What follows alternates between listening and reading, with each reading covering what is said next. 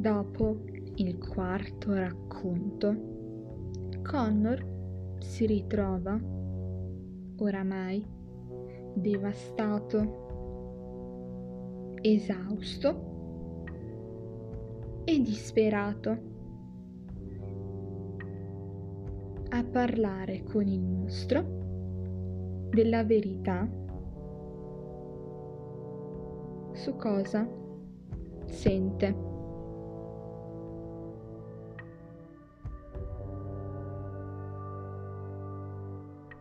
Incolpandosi per gli incubi dove lascia andare sua madre, arriva alla conclusione che non era colpa sua e che era normale che una parte di lui volesse che tutto finisse.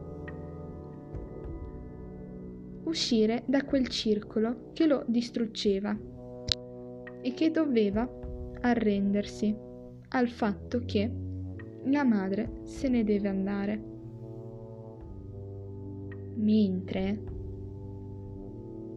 un'altra parte di lui sapeva dal primo momento, da quando la madre si era ammalata, che non ce l'avrebbe fatta, ma aveva bisogno di autoconvincersi che tutto andrà bene.